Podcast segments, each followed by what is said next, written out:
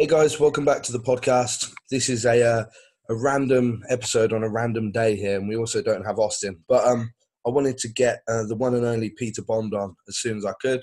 This is a time that suited both of us. Um, so, Peter, why don't you go ahead, introduce yourself, and um, then I'll introduce the topic. Hi guys, uh, thanks for having me, Joe.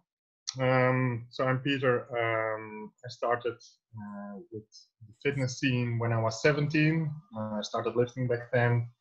Didn't take too long before I started reading about it. And then somewhere when I was like 19 or 20, I started reading the literature more. I started out with cell biology and went from there, found my way to PubMed. Uh, wrote two books, uh, both in Dutch, unfortunately uh, one about anabolic steroids, one about sports supplements. Uh, currently also working on an English book on anabolic steroids.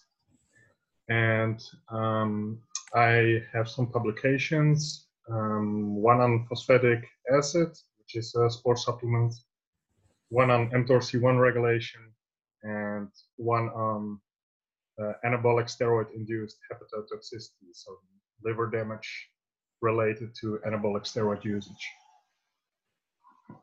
Brilliant. Yeah, your article on metformin is one that I've referenced Mm-hmm. many times. Um, so thank you for that. It's a brilliant piece. oh, Um, thank you. Yeah, you're welcome.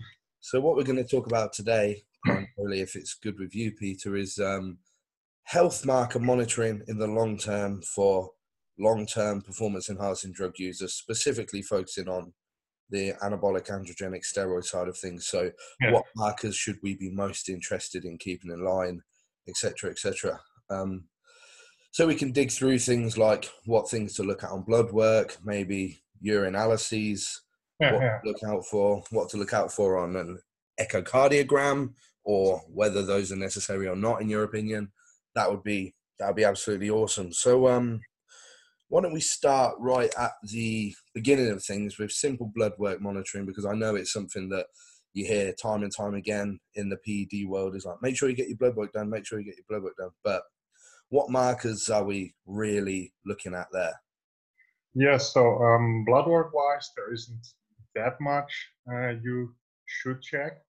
Um, one thing you should definitely keep track is uh, your cholesterol, which is just regular blood work. And uh, depending on how your cholesterol evolves during the time you're on steroids, you can decide for yourself like whether or not you either want to quit using steroids, maybe stop using steroid, uh, lower the dosage, or treat your uh, cholesterol. Uh, in particular, LDL cholesterol, we know that uh, there's not just a strong correlation between uh, high LDL cholesterol and cardiovascular disease risk. It's uh, a, an established causal link. And uh, you see that with many drugs. The ones, ones which uh, increase LDL cholesterol nearly all seem to increase the risk for cardiovascular disease and vice versa. So the drugs that lower LDL cholesterol decrease uh, the risk for cardiovascular disease. So if you decide to treat that, uh, you can use something like statins. Statins are usually quite well tolerated, not by all, but it's something you can start out with if you decide like, hey, I'm not giving up my steroids usage for whatever reason. Maybe you're a competitor, maybe your uh, income is depending dependent on your physique, etc. So that's uh, something you should definitely uh, check. Uh, other than that, you need to keep an eye on your hematocrit, and that is the uh, so the volume of blood occupied by red blood cells. Usually, uh, about 41 to 51 percent of your blood is occupied by red blood cells, and when it gets beyond that level, um, it's something called polycythemia or uh, erythrocytosis. And basically, the more red blood cells you have, volume-wise, the thicker your blood gets, and that comes at an increased risk of uh, thrombosis. But uh, the increased risk is not that uh, bad, like the absolute risk for uh, a venous thrombotic event if you're a healthy person with a normal hematocrit is 0.16% in the next 10 years. So that's really, really low. And if your hematocrit increases with 5%, um, that goes from 0.16 to 0.21, something like that. So still a really low chance. But of course, if your hematocrit really gets high, high, as in 60%, maybe higher, that's when things uh, start to get bad. So that's something you need to keep an eye on. You can treat that simply by uh, donating your blood, or if you can't do that frequently enough, or you're not allowed in your country due to some regulations uh, involving injections, you can go to your physician and say, "Hey, I want to do uh, a bloodletting," and that would work as well. Or you decrease the androgen dosage, as um, it appears that the increase in hematocrit is uh, directly related to the dosage. At least it is up to 600 milligrams of testosterone weekly. So that's something you can do. Um, other than that, yeah, you, for example, uh, a lot of folks they measure uh, the glomerular filtration rate, the estimated one, in the blood, which is an indication of kidney function. But the downside of this value is that if it um, decreases, it already means you have quite some kidney damage because your kidneys have a large reserve capacity.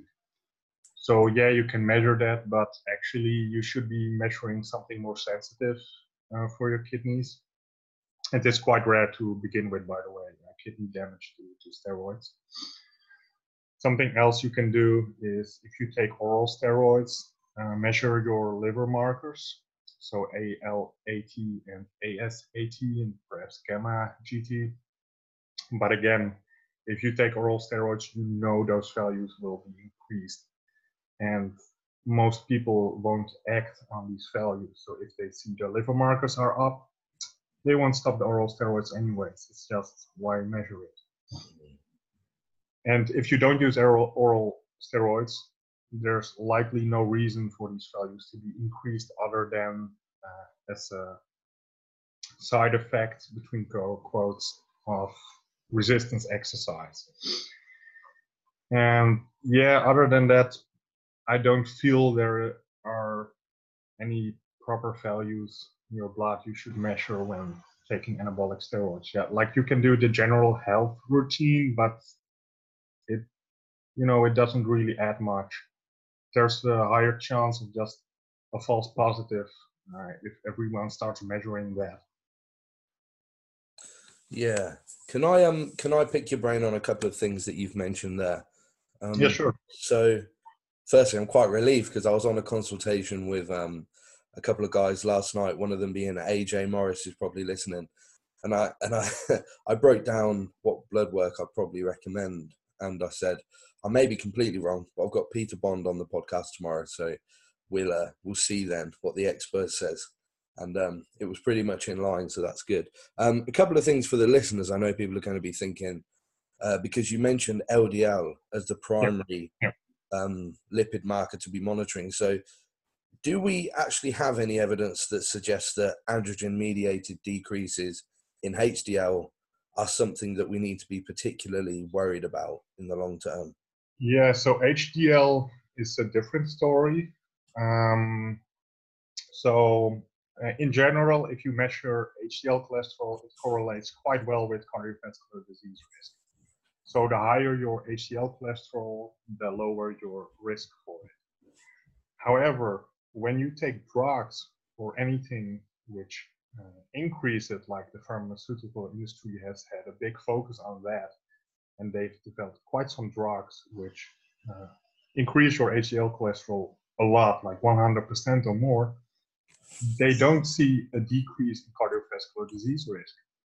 So there's a disconnect between um, the concentration of it changing due to an intervention and uh, a change in cardiovascular disease risk.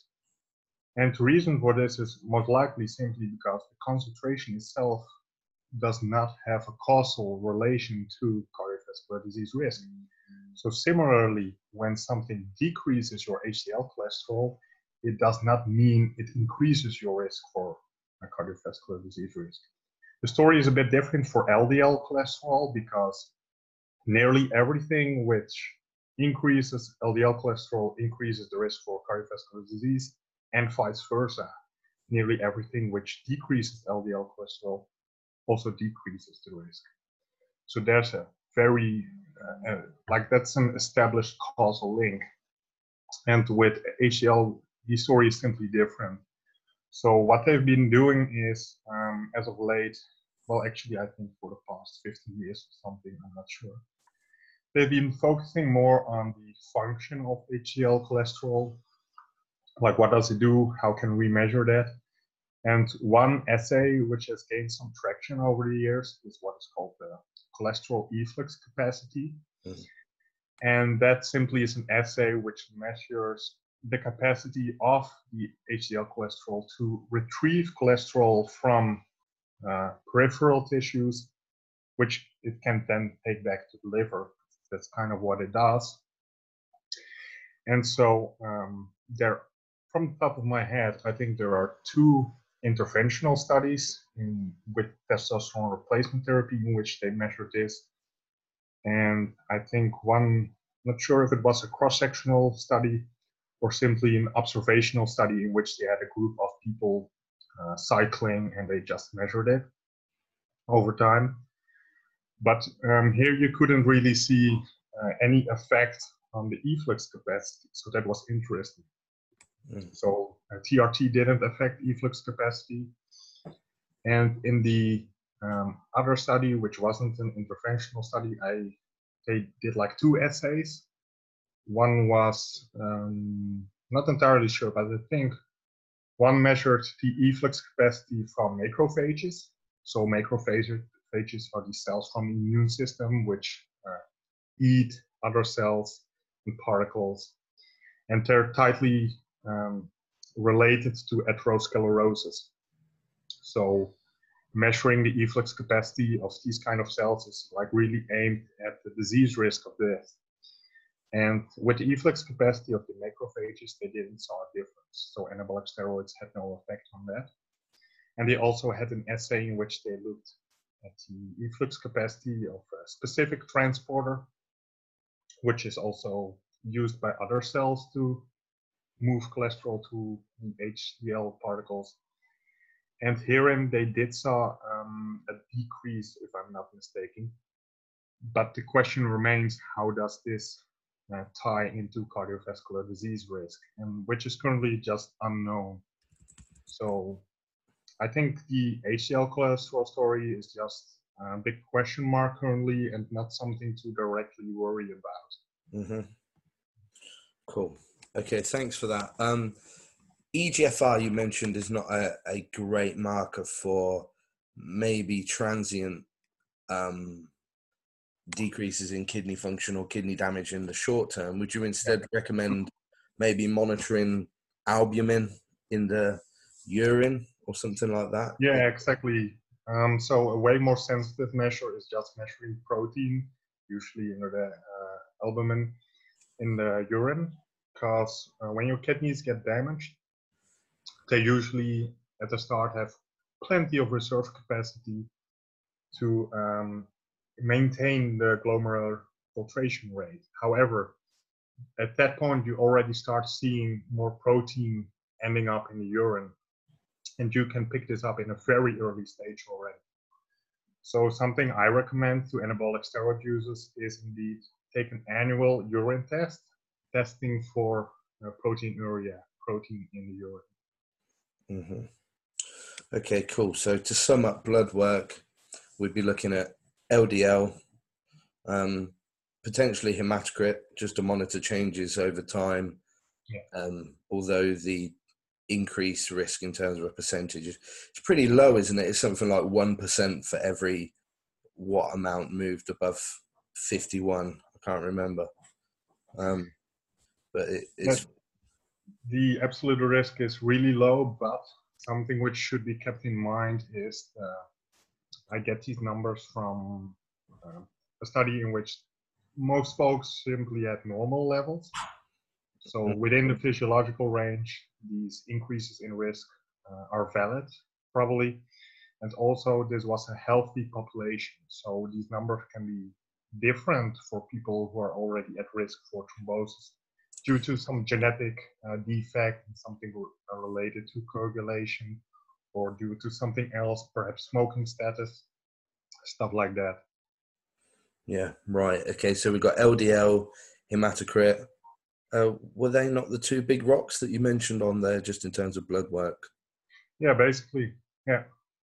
Sweet. And then an annual urinalysis Yeah. for microalbuminuria. Um, and then, so let's move on to more general monitoring of health. Then, day to day, do you suggest things like blood pressure or blood glucose or anything like these? Um, Yeah, so blood pressure is something I should definitely uh, keep track on. Um, anabolic steroids uh, tend to increase the blood pressure a bit, um, somewhere between 5 to 10 millimeters mercury mhm.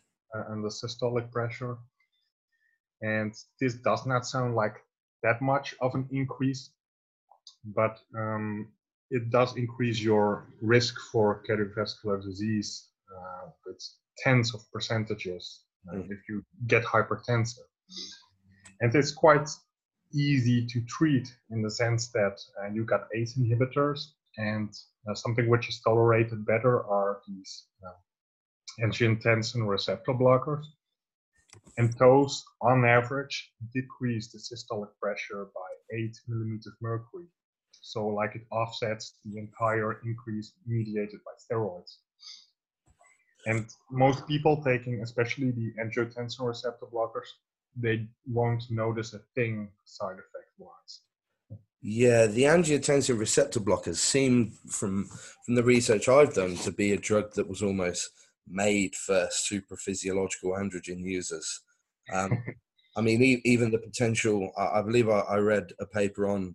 Um, is it the drug tel telmisartan? Tel, yeah, I think so.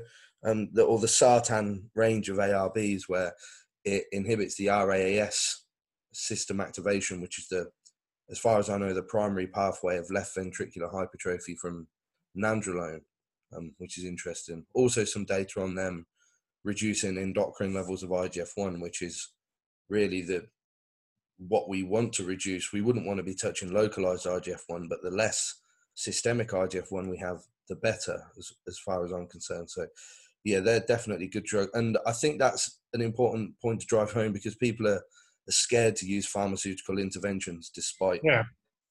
um, injecting huge amounts of androgens. It's Um, ironic, isn't it? yeah, um, but they seem to have brilliant like efficacy long term um, and safety profiles. So Yeah, they got a really good uh, safety profile, definitely. okay, cool.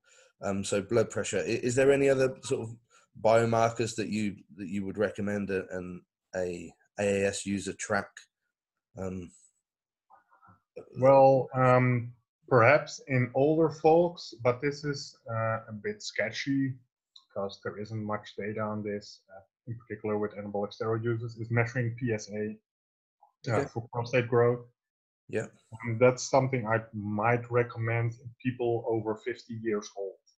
hmm But the question kind of is like, how much is it gonna help actually? Like, will you? Because there's already the debate in these folks who are older, like, should we or should we not measure PSA? Because in the end, if it doesn't, uh, like, they want to screen older men uh, on PSA for prostate cancer, and while they do catch more prostate cancers, these men don't live day longer on average. So why measure it? hmm Understood. And um, hopefully by the time most of the listeners here are over 40 or over 50, we'll finally have those androgens that don't bind at the prostate. Well, actually, um, the thing is with uh, prostate growth, um, we got, I think, three studies which used 600 milligrams of testosterone weekly and two of them measured PSA, or all three of them measured PSA, no change, and mm-hmm. one of them, uh, and these studies uh, lasted 20 weeks, and one of them even used an ultrasound to measure the volume of the prostate that didn't change either. And there's this uh, hypothesis called the saturation model, and quite some evidence pointing points in the direction that the androgen receptor in the prostate already gets saturated in the hypogonadal range. Oh. So if you use high amounts of androgens, it's not leading to extra androgenic action in the prostate. Mm. That's really interesting. Um, okay, so so far under that umbrella, we've got blood pressure as a as a big rock to add to our blood work that we discussed prior. Cool. Um, okay, so how about we move on to what most anabolics users are most concerned about, and probably the most causal link to death that we hear about is uh, cardiac issues. Yeah. Heart monitoring. Do you, what what do you suggest there? Yeah, definitely uh, take an annual echocardiogram um, because there's quite some evidence indicating that prolonged anabolic steroid usage in high dosages uh, leads to diastolic dysfunction of the left ventricle. And there's also some evidence um, indicating that there's some systolic dysfunction of the left ventricle and even of the right ventricle. And this is something you can spot quite early on uh, with echocardiography. So that's definitely something I would recommend to do annually. Yeah, and for anybody listening in the UK, I see a lot of people say that they got an echocardiogram because it's, but what they've actually got is an electrocardiogram, just because it's abbreviated ECG. So yeah, that's uh, something entirely different. Yeah. Yeah. So um, that abbreviation does not mean echocardiogram, and they are available privately over here for about eight hundred pounds. So that's not a huge expense to to do once per year. There is also a petition going on at the moment um, within a company that are offering free echocardiograms for people within the UK um, under the sort of political guise that everybody should have free access to cardiac health monitoring. So if anybody wants the link to that, let me know. And um, that's kind of cool. Yeah, that is cool. I'm trying to um, get involved myself because I could do with saving eight hundred pound, you know. But um, I don't think. I, I, think if you're going to take anabolics, the onus is probably on you to to spare eight hundred pound to just have a look in your heart once a year. It's not a huge expense. Um, oh, and it's definitely worthwhile in my opinion. Like this is the sole thing um, which is probably most important for your health with prolonged usage in high dosages. And it's something that uh, seemingly happens in quite some users. Mm. And what we are seeing these days, or at least what I'm seeing, is people running large amounts year round. Um, so, especially with that degree of exposure, androgen exposure over time, it, it's 100% worth it, you know? Yeah. Okay, so we've got blood work and what markers to look at blood pressure, urinalyses, echocardiogram. Um, which isn't an exhaustive list. Is there anything else that you'd throw out there? Maybe we could discuss some supplementation specific for anabolics users um, because I think there's two sides to this. I think there are a few things like I'm a fan of things like berberine, um, red rice yeast. I think is has a high efficacy for anabolics users. Um, but there's not a lot else. However, over here we're bombarded with products that are like cycle support and stuff, which just has like some milk thistle in it or some fish oil or something. Yeah. Um, so, do you think there are any supplements out there that are particularly useful for PD users? Well, actually, the two uh, you just mentioned, so red yeast rice extract, um, it has a statin in it, um, it's usually called uh, monacolin K in the context of red yeast rice extract, but it's actually just lovastatin, which is sold as a drug. And it's quite effective uh, in lowering LDL cholesterol. And the other one you mentioned, uh, so berberine, Um, it's used for a variety of things. It has some evidence for uh, treating hypertension and type 2 di- diabetes, but um, it has some really good evidence actually for lowering LDL cholesterol as well. And because it uh, acts yeah different way than statins, it can be a nice addition to it in case your LDL is really high. So those are two supplements uh, which can be very useful for anabolic steroid users. But what should be kept in mind, especially with the red yeast rice extract, it's basically just a drug. It's uh, a statin. So expect the same side effects from it as well. Mm-hmm. And blood pressure wise, uh, there is some evidence that uh, things like potassium and uh, magnesium and coenzyme Q10 uh, decrease blood pressure a bit, like two or three millimeters of mercury. Mm-hmm.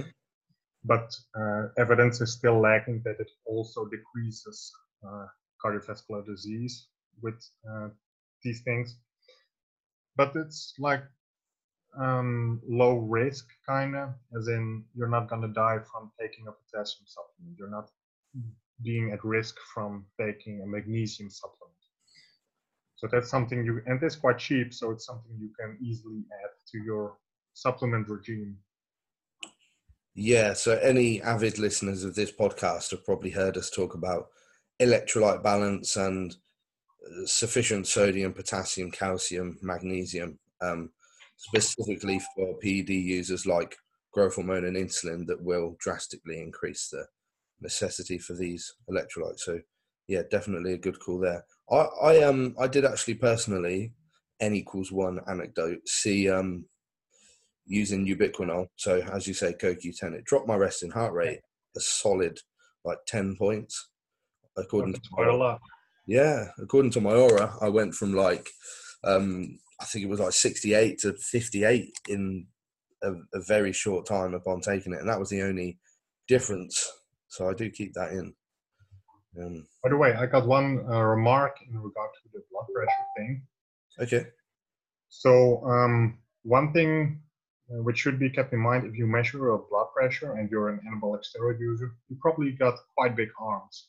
And ah, uh, yeah, yes, I know what you're going to say because as you know, I've just been to Amsterdam, and um, okay.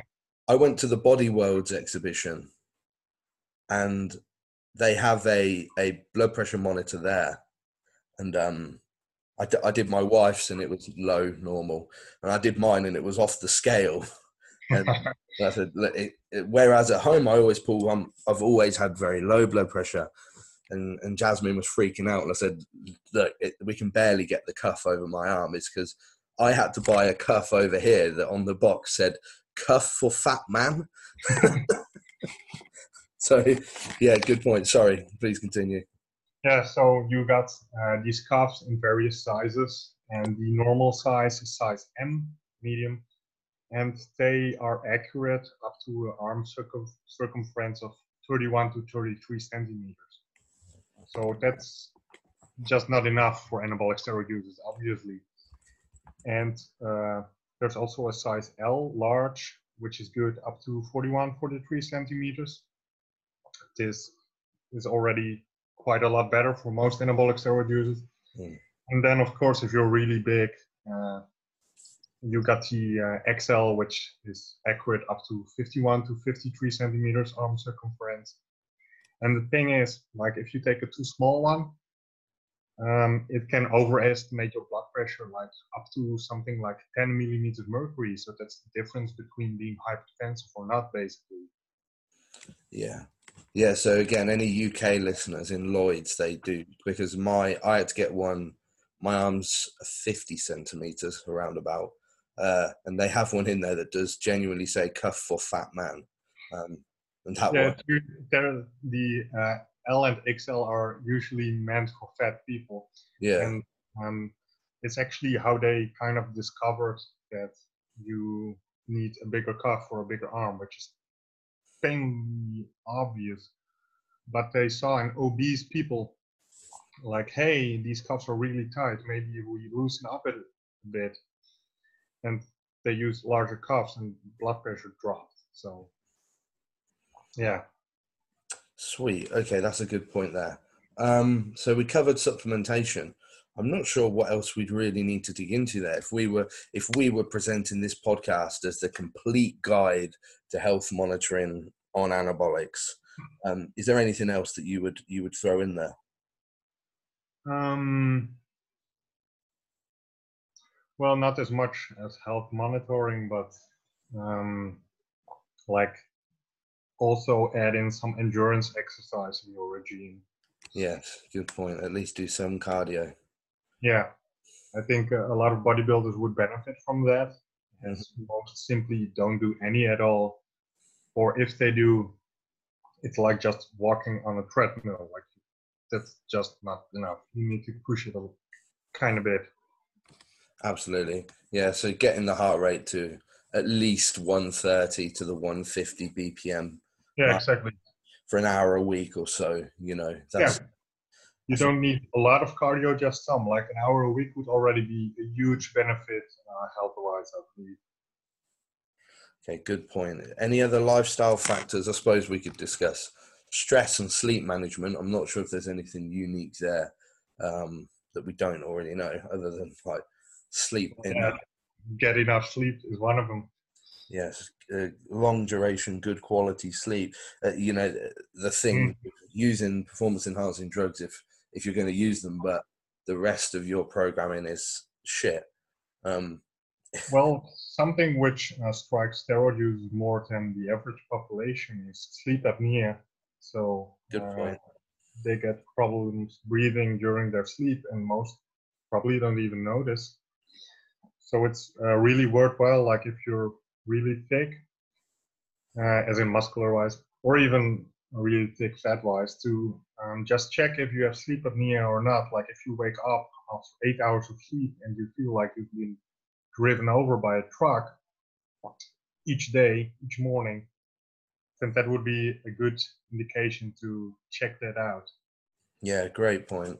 So again, UK listeners, sorry to keep dropping these in here. Just hopefully these are practical takeaways. Um, there's a website called I think sleepclinic.co.uk or sleep study. Um, there are reasons why you would probably not want to test under the National Health Service, like they are within their right to take your driving license from you either transiently or, or permanently, depending on the degree of your sleep apnea. Um, so you can very cheaply take the test privately and then buy a, a CPAP. Um, so like, that's what I did, and um, it is a little bit more expensive, but um, it's probably in your best interest to do so. Um, and it's way more common than you think. I think. Oh yeah. By the time I had mine tested, uh, they give you an, an AHI number. I believe that's just the degree of sleep apnea. Mine was 27, which put me in like the extreme range. Um, and I'm not the heaviest guy out there. I'm like 260 pounds. Um, so, you know, guys, definitely follow up on that. That's a really good point. Yeah, and something else, um, like avoid oral steroids as much as you can. Uh, in principle, just don't use them at all. If there's anything bad for you, it's oral steroids. Like mm. they're very harsh on your lipids. They uh, increase LDL quite a lot. They decimate HDL almost, and they're just bad for your liver itself. And I believe, like these case reports with uh, liver cancer from some anabolic steroid users, it really tends to be causal too, as in oral steroids are causing it in some cases.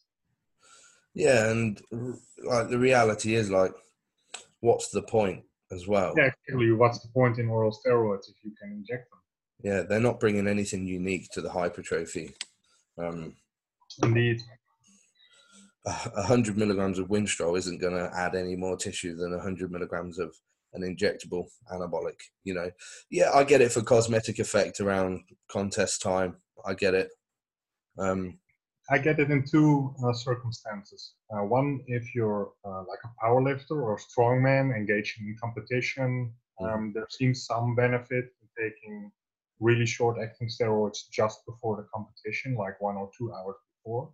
Mm-hmm. It seems to increase strength a bit, and the other is for women. hmm And for women, it's less bad simply because they take really, really low dosages and usually uh, like cycles of four to six weeks or something. Right. And also with women, uh, most steroids, of course not all of them, they have uh, quite a long half life when you inject them. And especially women who are using steroids for the first time, some might be very sensitive for androgenic uh, side effects. And then it's not a comforting thought if you just injected something with a long ester working quite long, you know? hmm So under these circumstances, I can kind of understand why you would use oral steroids. But other than that, like most guys are doing, just using it for a kickstart or Yeah. for whatever weird reason, don't do it. Yeah, that kickstart nonsense doesn't make any sense anyway. No.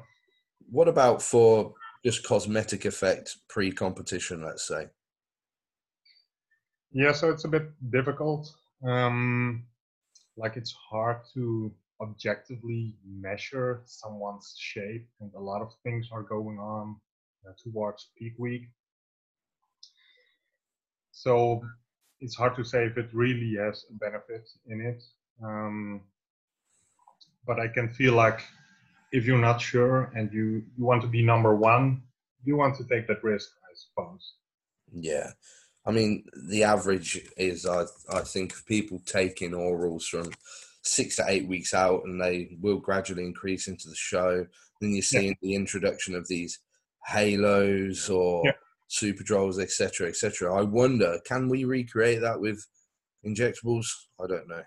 Um, Well, another thing uh, towards competition is, like you say, they increase the dosage. mm, And I can feel that up to some point you might be tired of injecting so much uh, in your muscles, so you end up adding more milligrams orally. right. Yeah, I understand that, and and generally it'll be the same time that things like testosterone are, are coming down. Anything with an estrogenic component for the majority of people. Yeah.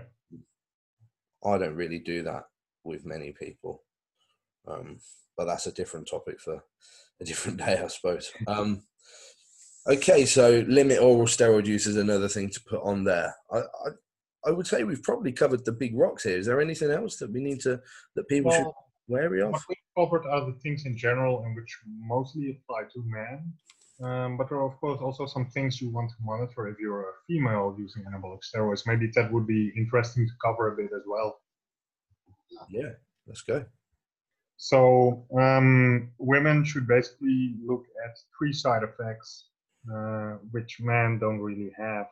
Uh, one of them is deepening of the voice, hmm uh, dysphonia, and it appears that even at quite low dosages of steroids, like uh, they had this one study using 50 milligrams of nandrolone for four weeks, so that's really low dosage in which they saw a decrease in pitch of these women after something like a year or so. And it's an extremely low dosage. But also, some other studies uh, kind of see the same thing. They see a decrease in pitch even with low dosages, and the woman, the women themselves, they don't notice the change. So you should monitor that, that monitor that in an objective way and you could use like an app on your phone like focal pitch monitor is one of them on android Yeah. and it can show you the the frequency of your voice so you can try some uh, some high tones some low tones and just uh, keep doing the same thing every every week or every two weeks to see how your voice evolves because you'll likely won't notice it yourself Yeah, and as far as I know, that's irreversible without Yeah, yeah. Pretty serious surgery on the vocal cords. Um, yeah, so it's uh, for the most part irreversible, and there seems to be like this tiny part which is reversible because there, uh, in some occasions, there seems to be some inflammation of, uh, I think it's called, um, like a swelling of the vocal cords itself. and when that swelling uh, subsides, is reversed basically. So, but that's a small part of the whole thing with a decreasing pitch in voice.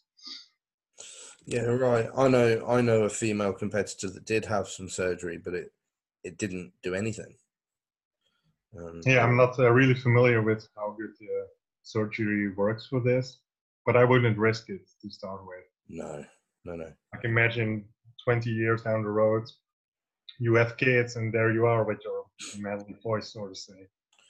I do notice nandrolone is is a lot more popular among females than it than it yeah, rightfully so, in my opinion. Yeah, I tend to agree. Also, anadrol, something that was previously feared by females, now seems to be a compound that females are, are getting into, and, and I can definitely see the efficacy there.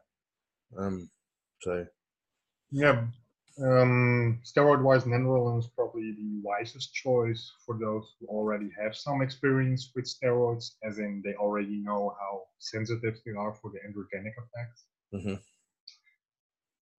Um, simply because um, nandrolone's effect, androgenic effect, gets decreased in most androgenic tissues because of the 5-alpha reduction to DHN, which is a weaker androgen than nandrolone itself, which is quite a unique thing, nandrolone.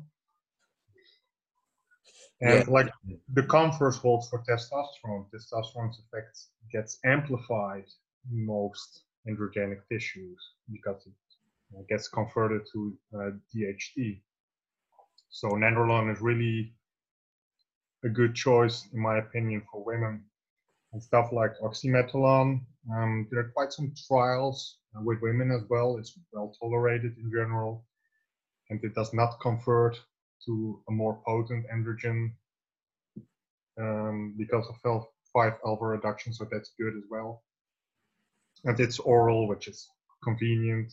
Mm. When you stop taking it, the next day it's out of your system, basically. Mm. Yeah, agreed. I have to agree with you there. And some women are, in my opinion, from what I've seen anecdotally, very DHT derivative sensitive. Um, and and the obvious recommendation you see everywhere is take Anavar or take Primobolan, but some women really don't tolerate it very well at all. But on the on the flip side, do tolerate Nandrolone just fine. Well, Primobolan um, is unique in the sense that it's probably a bad choice in my opinion because uh, Primobolan gets um, broken down in muscle tissue quite rapidly actually. So its effect stays the same in a lot of tissues and its effect gets decreased in muscle tissue, the tissue in which you want the actual androgenic effect, namely the anabolic effect, because it gets converted uh, by 3 alpha HSD to a less, uh, yeah, to a far less potent androgen. Interesting. So you'd also you'd, you'd probably send the same recommendation to men then to stay away from primo with hypertrophy as the main goal. Exactly, exactly. If that's the goal, you should just stay away from it. Stick to testosterone and nandrolone. Yeah. yeah, that tends to be what I do. So that's a that's that's very interesting to hear because primo is extremely popular. Um, yeah, to my surprise, like it's perceived as a mild drug, which I get because uh, it's not really anabolic, probably because of what I just mentioned. And similarly, it's also um, doesn't activate the androgen receptor that potently, so mm. you won't develop that much side effects. And what's even more important, I think, is that most users they use it in a relatively low dosage. Mm. Like they won't be pumping one gram primobolan. No, they won't be. They'll be using like 400 milligrams, maybe, which is relatively low. Yeah.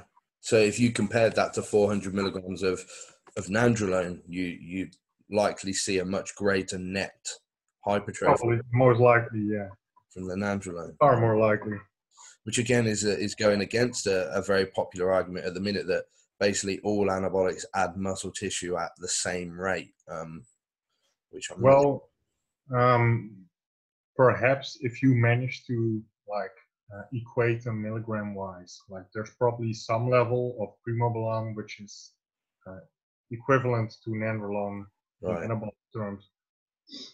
But yeah, milligram per milligram that definitely does not hold. Yeah. The argument I see for people using Primo a lot is, hey, look, I can take a gram of it and it doesn't do anything to my blood work. It's like, um, it's probably means it's not doing anything. okay. okay. Um, have we have we covered everything now? I think this has been absolutely awesome thus far for anybody listening that wants a true account of what they should be monitoring. Well, Um, there are two more side effects for females actually. oh yeah, please do, please do. I'll go over them briefly. So um, one is a, the other is excessive body hair, hirsutism. hmm This one actually is reversible, but it can take a couple of months before you notice it, and that goes both ways. It can take a couple of months of usage before it really becomes prominent, and it can take a couple of months before it subsides again after you quit using steroids. And this is likely completely reversible, and you can treat it by just shaving or photo photoepilation, so whatever. It's uh, less you know it's not damaging to your health just a cosmetic issue.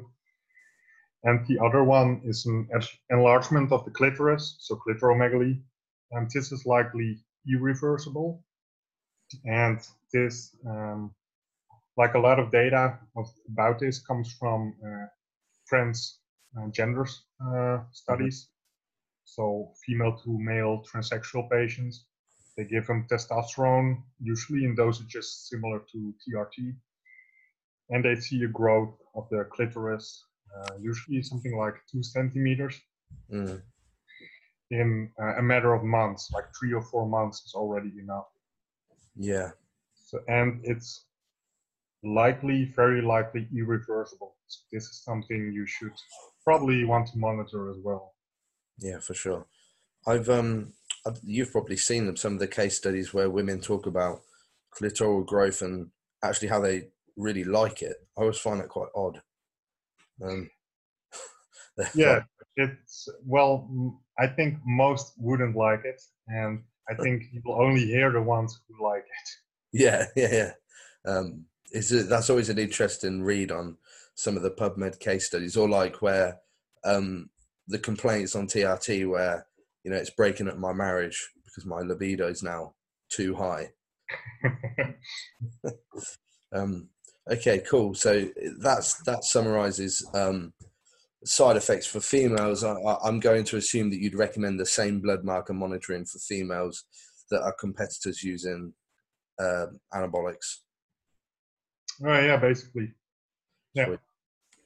Great stuff. Um, and th- I believe that's the entirety of, of what we'd recommend here. Do you want to? Um, so you say you've got a book, um, an English book coming out very soon. Um, is that covering what we're discussing today, or is it just a complete book on anabolic androgenic steroids? Or Well, it covers uh, most, if not all, we've covered today. So um, I hope to be releasing it early next year. It has a very large chapter on the side effects and how to manage them. So it also discusses things like acne, gynecomastia, erectile dysfunction, and stuff like that. Mhm. Um, it covers some basic science behind it and also uh, how much about it is true. So I have a section on prostate growth, and then I discuss the literature like, is it actually true that anabolic steroids users will see prostate growth, which is most likely not the case. So I cover a lot of uh, studies with humans uh, in that section, and I got a chapter on uh, for women using steroids, covering these side effects and birth control. Um, I'm covering how good they work. So I'm covering some um, like chemistry slash cell biology about androgens and estrogens. I'm covering some pharmacokinetics um, about the injectables and the orals. I'm covering post-cycle therapy, um, serums, aromatase inhibitors, HCG, HMG, basically everything which is somewhat practically related to steroid uses, uh, usage is in it. sounds awesome. I, I'm I'm really looking forward to that coming out actually. Um, so early, You're early kind of like done with it. yeah. You've had enough. been like two and a half years now, and um, I've read I think like 600 studies solely for this book, and I've included something like near 500 references already. Yeah. But yeah, I'm glad it's almost done. Wow. Well, I look forward to that, and um, I'm sure that when that does uh, come out, maybe we could get you back on, and we'll run through some bits in that. Oh and- yeah, and pimp that out somewhat.